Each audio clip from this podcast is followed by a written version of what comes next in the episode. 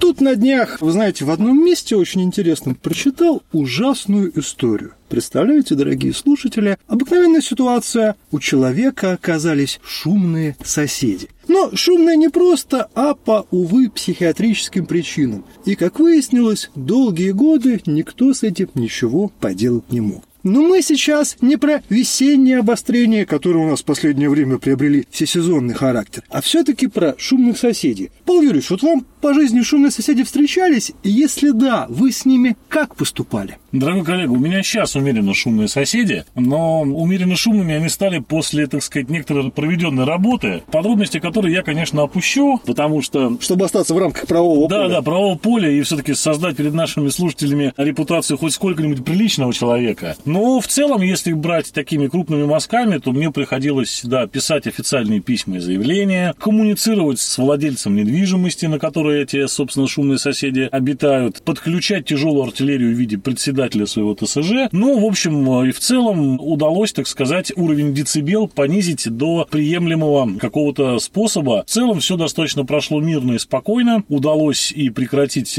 топот по ночам. Топот котов, как топот было котов, в законе да, знаменитом. Курение на балконах и много-много-много чего еще неприятного, что доставляло мне и окружающим дискомфорт. Хочу подчеркнуть, что я никому не заливал скважины моментом. Да, Вот если это про это, да. я удивлен. Да, да, да. Я не кидал через форточку, значит, собачьи фекалии в пакете, да, в надежде, что они там разорвутся. То есть все в рамках исключительно, да, там были некоторые, так сказать, с моей стороны идиоматические выражения, да, в адрес проживающих людей, но не более того. Ну, тут я могу только добавить, что, как говорил один известный персонаж, добрым словом и еще кое-чем можно Да. добиться большего, чем просто добрым словом. Так вот, смотри, какой интересный момент. В принципе, в нашем законодательстве прописаны все, условно говоря, кейсы проблемные. Шум есть так или иначе закон о тишине. Курение на балконах и на лестничных площадках и есть соответствующий закон. Ремонтные работы в неположенное время есть соответствующий закон. Дебоширство, алкогольные выкрики, драки и так далее. Опять же, у нас достаточно широкий спектр законодательства и в принципе даже есть правоохранительные органы, которые этим должны заниматься. Но мы с тобой прекрасно знаем, что штрафы в большинстве случаев за нарушение законодательства не очень большие. В большинстве случаев у нас участковый может максимум приехать пожурить персонажей, и то в том случае, если они откроют а, Если ему дверь. участковый есть. Еще Если участковый есть, немаловажный да, факт. да, немаловажный факт. То есть, по сути дела, у самих соседей, которые вынуждены проживать рядом с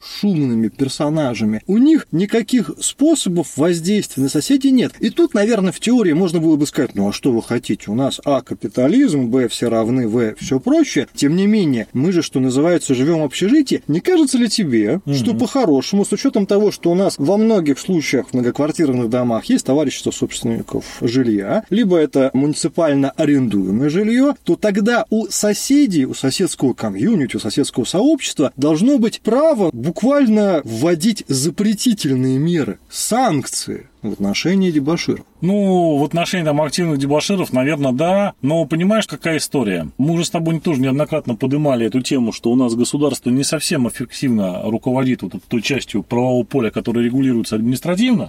Но вместе с тем я уверен, что государство не поделится ни копеечкой, ни йотой, ни грамулечкой полномочий в этом плане, да, и не отдаст возможность на вынесение каких-то санкций, каких-то ограничений в отношении дебоширов вот этим вот самым товариществом собственников жилья. Мне кажется, что государство наше глобально не готово. Закрутить гайки, поиметь в административном кодексе дополнительные меры воздействия на этих людей для себя, это да, как говорится, двери для этого открыты. Но для того, чтобы делегировать эти полномочия непосредственно соседям, которые вот все это дело кушают каждый день и готовы этим заниматься, непосредственно бороться с этими проблемами, я думаю, такого не произойдет. Ну, на нашем с тобой веку точно. Тут, как говорится, грех загадывать, оно, ты знаешь, в Ну, это России понятно. можно жить Да, долго. Это все да, понятно, да, Всякое может быть, но вот у меня есть такое внутреннее ощущение. При этом, опять же, если все это смотреть в некой исторической ретроспективе, как у нас вот это последние годы развивается административное законодательство, то, конечно, государство, наоборот, все забирает для себя, полностью подминая под себя полномочия, которые там еще оставались у муниципалитетов, у каких-то, да, то есть все это забирается, и только ужесточение идет, не более того. Хорошо. А как ты считаешь, может быть, тогда наоборот стоит положительно рассматривать «держись, крепись весь советский опыт, когда у нас была карательная, принудительная психиатрия, когда у нас были лечебно-трудовые учреждения для алкоголиков. Ну, сразу нет, потому что, ну, сразу нет, потому что мы же прекрасно знаем, кого карали карательной психиатрии. Mm-hmm.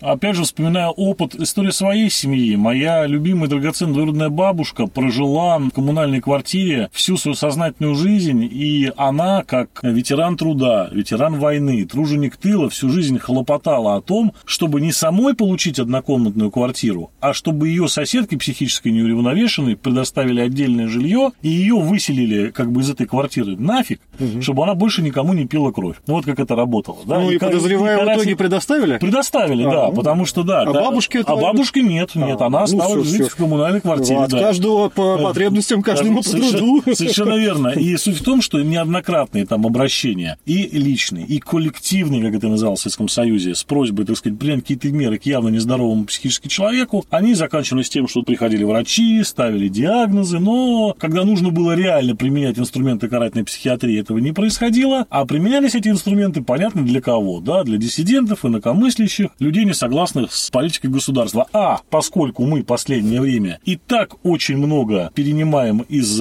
позднего советского опыта и раннего. и раннего советского опыта в политической и правовой системе нашей страны сейчас, то я бы поберегся внедрять вот эту вот замечательную историю, может, так сказать, и прилететь. Окей, с карательной психиатрией аргументы приняты вполне себе здравы. Что касается алкоголиков и наркоманов. Казалось бы, вот у тебя за стенкой очередные солевые петербуржцы устраивают свой соляной городок. Так а э, что там, стоят себе тихонько, никого не трогают. Тут интересная история, потому что у нас, во-первых, проблема такова, что у нас алкоголизм как таковой перестал считаться проблемой. Угу. У меня вот складывается такое впечатление, что люди, даже любители выпить, по большому счету сейчас я не вижу таких вот, знаешь, опустившихся алкашей классических, вот, которые были в 90-е годы. Ну, это да? все-таки, наверное, специфика твоего круга общения. Проблемы у тебя, дружок, нет у тебя. Да, согласен. Ну и плюс к тому, что все-таки я и на улицах, например, не вижу просто вот таких вот алкашей, которых я помню типажи в 90-е годы. Ну, за исключением маргиналов у метро, в общем-то, да. Да, да даже маргинал у метро сейчас поймать, это, знаешь, это целая история история. И если даже он тебе нужен, это нужно сильно ждать его как-то приманивать, потому что золотые 90-е, я думаю, что многие вспомнят, или конец там 80-х, у меня, допустим, во дворе все скамейки были заняты этими самыми маргиналами. Не маргиналами, а трудящимися. Ну, нет, да, там разные Когда были, да. были. И которые выпивали все, что горело, и прекрасно, так сказать, себя чувствовали. Вот. А что касается сейчас ситуации с наркоманами, опять же, мне почему-то кажется, что наркоманы и дебашир это разные вещи. Скорее всего, наркоман какой-то тихий человек, да, то есть он лег и лежит себе. Слушай, ну тут не согласен соглашусь. У меня, например, во дворе в соседнем доме есть молодая пара, которая, видимо, совсем уже деградировала, потому что они в свободное от выяснения отношений время ползают по дворам, ищут закладки, видимо, безуспешно. Вот они достаточно шумные, и, э, в общем-то, даже я один раз предлагал им встретиться с полицией, с участковыми, они не очень восприняли. Но, кстати, добрым словом я добился хоть какого-то эффекта. эффекта да. Но наркоманы, скажем так, разные бывают. Более того, думаю, что наши э, ну, это ваш слушатели... круг общения, вам да, виднее да, тут да, здесь, да, коллега. Мне виднее. Я просто уверен, что наши слушатели накидают нам сотни, тысячи примеров, когда соседство с наркоманом или с человеком, занимающимся торговлей наркотиками, оно Ну, приводило... это разные вещи. Это разные оно вещи. приводило к серьезным проблемам. Ну, скажем так, те люди, которые барыжили, к ним зачастую приходили, еще, знаешь, в старые доцифровые времена, люди, которые употребляли. Тогда, может быть, снова решение проблемы в нашей с тобой, безусловно, условной максиме дать русским людям денег, если, например, участковому платить положенные 300-350 тысяч рублей, давать ему все технические средства, давать ему необходимое количество помощников и так далее, и потом заставить его, собственно говоря, эти 300-350 тысяч отрабатывать. Может быть, тогда мы сможем победить проблему шумных соседей. Загадывать нельзя, но попробовать стоит. Попробовать стоит. Я логично. считаю, что попробовать стоит, да, создать нормальный аппарат э, людей в правоохранительных органах, которые mm-hmm. занимаются административкой, занимаются именно тем самым комфортом граждан, такой самой благоприятной окружающей средой с точки зрения криминогенной обстановки. Там невысокими какими-то историями, связанными с борьбой с хищением, маньяками и так далее, а вот такой простой незамысловатой работой, которая нужна каждый день. Тут я буквально на днях, кстати, к вопросу о том, что у нас вроде бы законодательство есть, и правоохранительные органы есть, но я тут с удивлением прочитал, что в достаточно крупном в городе Дальнего Востока на определенный район при нормативе в 50 лет следователей осталось двое, и поэтому они перешли на очень простой режим работы. Они занимаются очень легкими преступлениями, которые очень легко раскрыть, либо, по крайней мере, организовать их раскрытие, как мы понимаем. А, соответственно, все, что требует хоть сколько-либо серьезных технических или временных усилий, оно, естественно, уходит мимо, потому что вдвоем им элементарно не справиться. Новые на смену не идут, по той простой причине, что зарплата у людей, которые занимаются достаточно сложной на самом деле работой, безотносительно там чего-либо отношения к правительственным органам очень сложной работой, она на самом деле абсолютно скотская, ну, как и в большинстве случаев у нас. Казалось бы, дадим русским людям денег, и, среди прочего, русским полицейским. У нас исправится криминальная ситуация, закончится стремительно преступники, успокоятся шумные соседи, повысится производительность труда и так далее, но мы снова возвращаемся к той самой проблеме. Но, с другой стороны, давай себе представим такую ситуацию. Вот ты живешь, например, в частном секторе, за город. Так. Это не многоквартирный дом, здесь не так. действуют те самые правила общежития. Так. Ну, там действуют другие правила общежития. Да-да-да. И вот у тебя, скажем так, за забором а шумные, б неприятные, и в, например, ну, элементарно экологически там гадящие соседи. Они у себя на участке собрали гору покрышек, время от времени жгут тряпки и громко смеются. В 22 включают у себя, да нет, даже ничего не включают, ну ладно, у них просто гавкают всю ночь здоровенный алабай какие инструменты есть воздействия на таких персонажей? Ты как э, все-таки человек а все загородный самое, имеешь Все то же самое, что и в городе, угу. понимаешь? Только, наверное, немножко другие адреса, да, помимо председателя ТСЖ у тебя есть председатель твоего, так сказать, товарищества собственников недвижимости или огородничества или садоводства. Угу. Есть правление, да, на которое ты можешь эти вопросы поднимать. Но ситуация очень простая. На самом деле сейчас неплохо все это урегулировано с точки зрения штрафов. То есть, если у тебя соседи мусорят за территорию, достаточно сделать фотографию, угу. отправить это все дело через портал госуслуг, и, скорее всего, приедет муниципальный контроль, и твоих ну, соседей жахнет. Тут я понимаю, за да. забором. А вот представь себе, ты из окна своего прекрасного дома, например, на втором этаже, смотришь, Понял, а на участке соседей... Копится металлолом, да, назовем это так, да, культурно. Да, причем натуральным образом. Ну, слушай, да, такая проблема есть, но с ней ничего не поделаешь, к сожалению, да, человек на своем участке имеет право право устраивать как бы себе гору металлолома. Ровно как и в городе ты живешь, пришел с работы там, в 7 часов вечера, тебе хочется отдыхать, но до 10 твой сосед имеет право поработать молотком. То есть это его, так сказать, закон. ладно, болгарка режет арматуру несущих конструкций. Это его право, да, до 10 часов. Вот в 10.01 он уже нарушитель законов. В 9.59 он красавчик, трудолюбивый, работающий человек. Также и здесь есть где-то твои права, там, лающий алабай всю ночь. Хотя, ты знаешь, честно говоря, там вот просто так собаки, конечно, всю ночь не лают, только иногда, когда там, условно говоря, полнолуние, то обычно они тоже... То есть всего лишь 13 раз в году. Ну да, это, в общем, и в целом не так уж на самом деле страшно. А во-вторых, но собак особо никто не жалуется, потому что если собака залаяла, ну это хорошо, это какой-то, покажи, там охраны какой-то, все-таки на селе жить, это не в городе. Там-то вообще до милиции не дозвониться, до полиции. А, закон тайга. Да, закон тайга, совершенно верно. А что касается вот жизни такой вот, когда человек там, условно говоря, вот решил пополоть картошку и включает при этом музыку, так, чтобы ему было из окон его дома слышно, что на огороде, и ты тоже это слушаешь, к сожалению, ну, это, да, такая проблема. Можно пойти попросить сделать потише, но здесь все решается уже твоими личными отношениями с соседями. Понимаешь, в чем дело? Идеала здесь, конечно, не будет, потому что люди, они всегда имеют свои собственные мнения, интересы и желания, всегда их привести к какому-то консенсусу с помощью правил невозможно, всегда будут и нарушители, всегда будут мелкие нарушители, всегда будут злостные нарушители. Бороться надо со злостными, с мелкими надо договариваться, где-то что-то ты простил соседям, где-то что-то соседи простили тебе. У всех у нас бывают разные ситуации жизненные. Но фундаментально я тебе могу сказать, что громкие соседи, конечно, если говорить про деревню, на это совсем не то, что в городе, потому что все-таки в определенный там момент времени все процессы производства шума, они, конечно, уходят внутрь домов, и это не так заметно.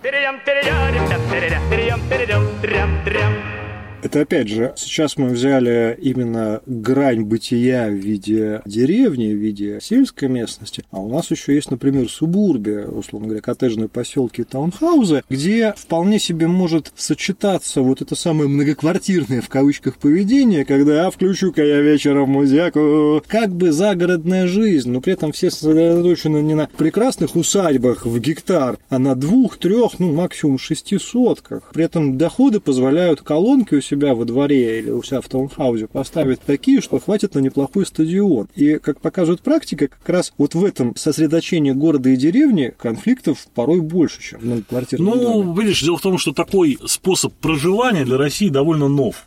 Именно то, что ты упомянул, как субурбия. Поэтому, конечно, там еще правила, в том числе неформальные правила, неписанные правила, не выработаны. Отсюда и конфликты. Но я думаю, что здесь тоже сами люди, которые проживают, придут к некому общему знаменателю, что, как и куда они будут делать. Соответственно, государство, ну, видишь, повторюсь, бесполезно что-то требовать в данной ситуации от государства, что-то у него просить, введение каких-то новых норм, потому что старые не очень работают, как мы понимаем. И повторюсь, что отсылаю даже и тебя, и наших других дорогих слушателей к нашим подкастам, которые были посвящены вот именно реализации исполнения административного законодательства. Не хочу просто много раз повторять одно и то же, да, мы об этом достаточно подробно поговорили. Факт остается фактом. Здесь еще работать, работать и работать. В заключение такой маленький вопрос к тебе. Как ты считаешь, запах шашлыков, разносящийся по всему коттеджному поселку, или, например, запах готовки какой-нибудь рыбы, разносящийся по всей лестничной площадке, вот этот аспект должен как-то регулироваться? Или, как говорится, ну что ж тут поделаешь? Ну, друг мой,